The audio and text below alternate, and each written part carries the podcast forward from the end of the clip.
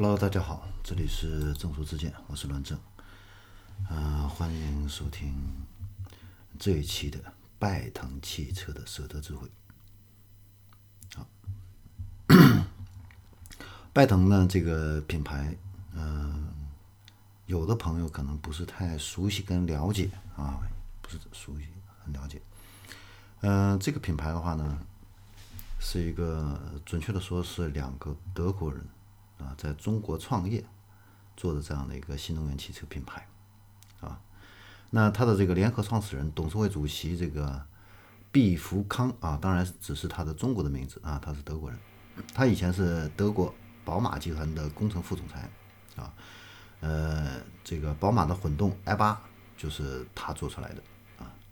另外一个联合创始人戴雷啊，是以前英菲尼迪中国的总经理，也是华晨宝马之前的营销副总裁啊，这是两个联合创始人，他们两个创立的这个拜腾啊。那他的这个首席的财务官呢，以前这个李国宝以前是这个福特中国的副总裁兼首席的财务官。那全球供应链的这个魏世涛的话呢，以前是法拉第这个全球供应链副总裁，还有夏威夷航空战略采购的副总裁。那设计师的话呢是宝马 i 的设计副总裁啊，那他的这个网络工程师的话呢，是从苹果挖过来的啊，叫崇浩人啊，这是他的一个高管的一个情况啊，然后我们再来看一下，就是我觉得拜腾啊最有意思的就是他的这个融资啊，他融资的这个股东方啊，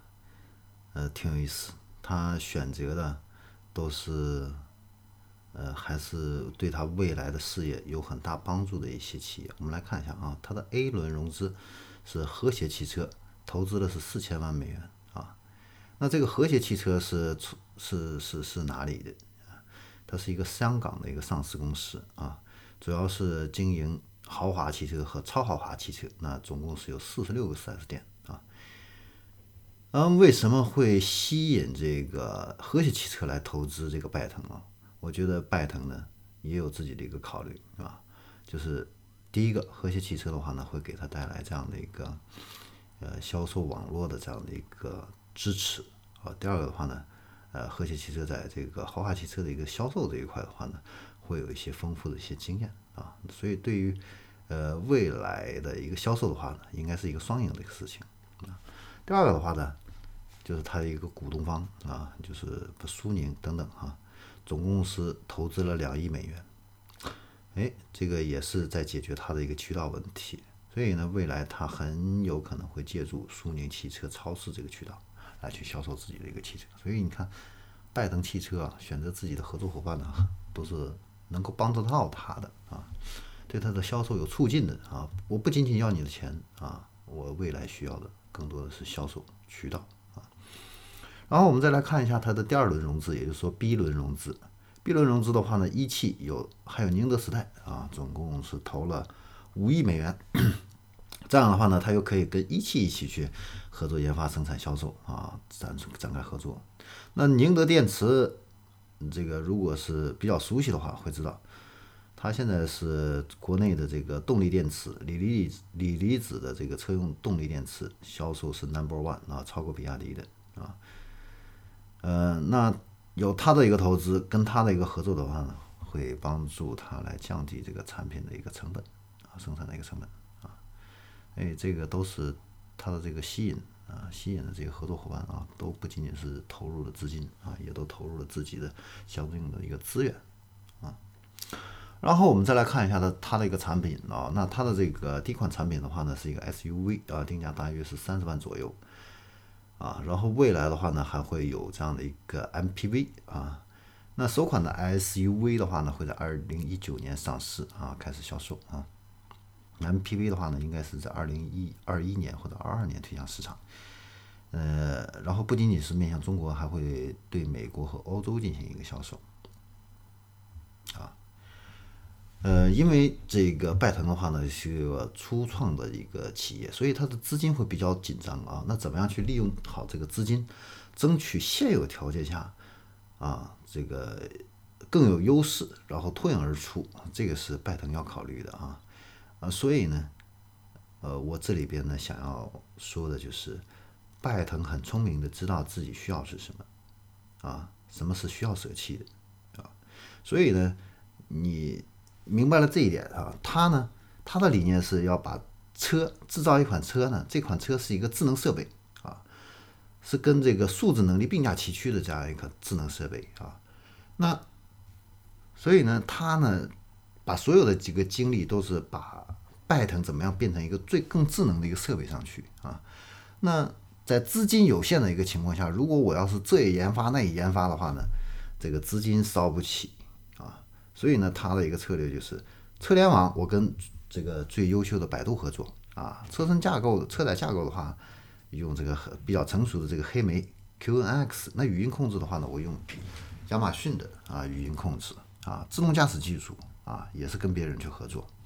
那核心的这个电池啊 package 和这个 pack 和这个电池管理的话呢是自己去研发。那电机电控的话呢，它又是跟这个博士去合作啊。当然不排除未来他会自己去做这个电机跟电控啊，因为这也是核心的一个科技啊。所以呢，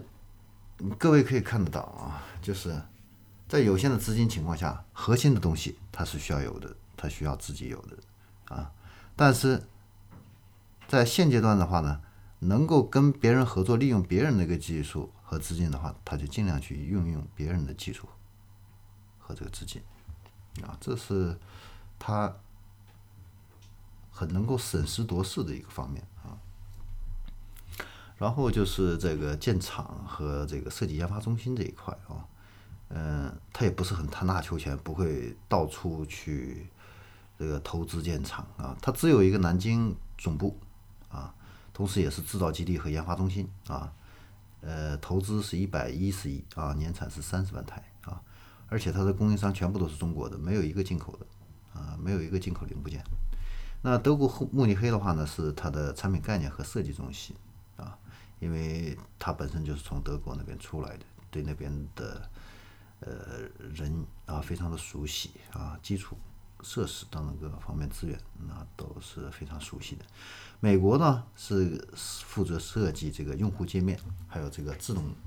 驾驶系统的一个开发啊，这是美国硅谷这一块，总共就是这3大块啊，所以它摊子铺的不是很大啊。那拜腾的话呢，他要做一个什么样的一个差异化的一个新能源呢？新能源汽车呢？啊，他是要构筑一个数字化的这样的一个生态。然后我们来看看他跟别人不一样的地方哦。首先，他有一个制造端计划啊，制造端计划，这个智是智能的智啊，制造啊，制造端。那他会从这个首批预约跟预定拜腾的这些客户，选出来一些具有专业背景的、懂科技、爱科技的这些人士，作为这个拜腾的这个首席指导官，参与到这个拜腾的产品服务的设计过程中，跟这个拜腾的这个工程师、设计师面对面的去交流想法，这个是他的一个创新的一点啊。不过这个也有一个风险啊，就可能会这里边会有一些是竞争对手的人啊、间谍啊进去。所以这个凡事都是有利跟有弊吧。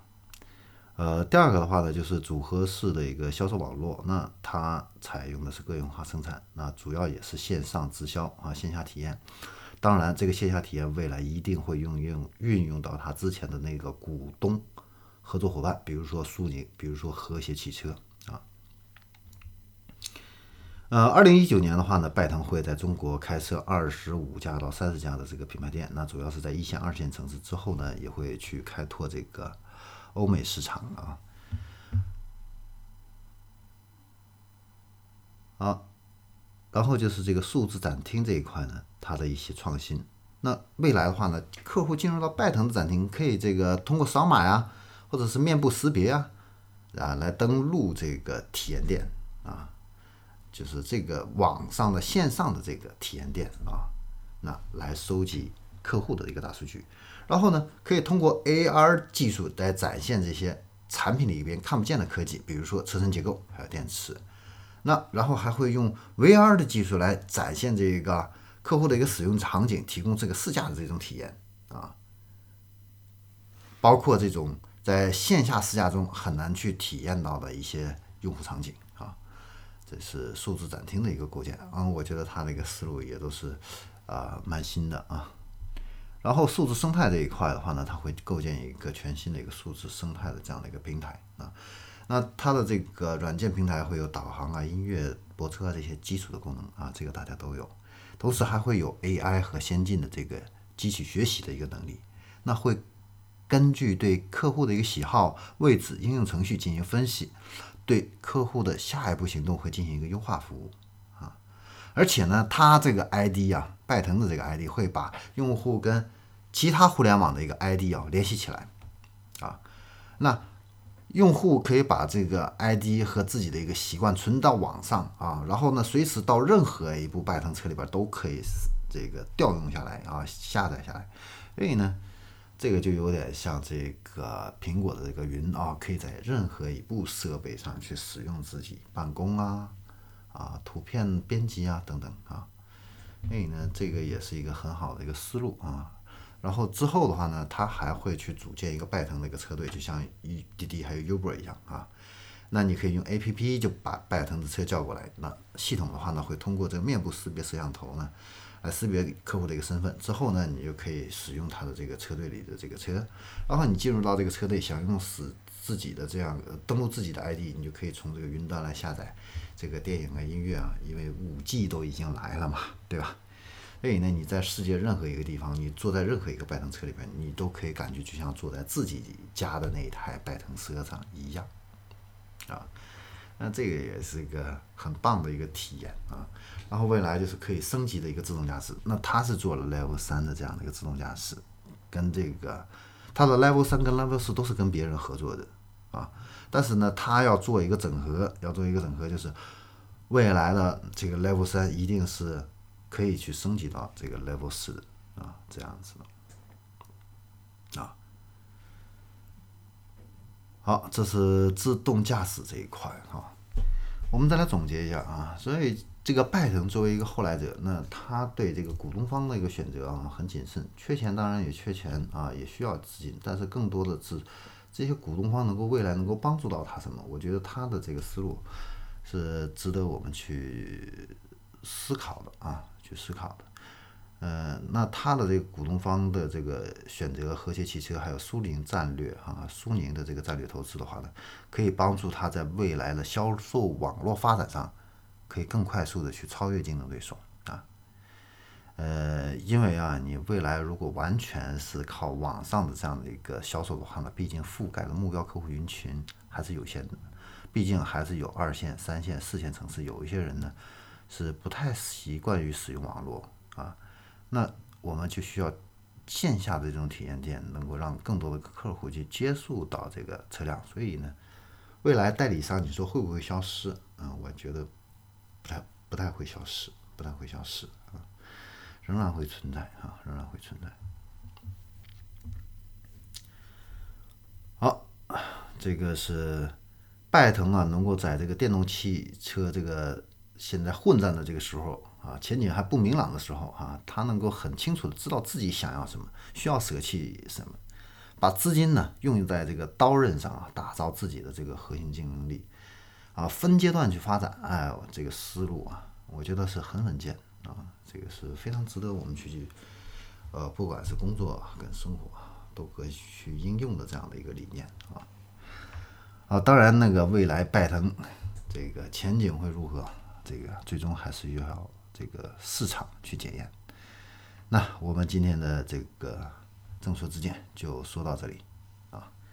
希望大家有所收获，我们下期再见。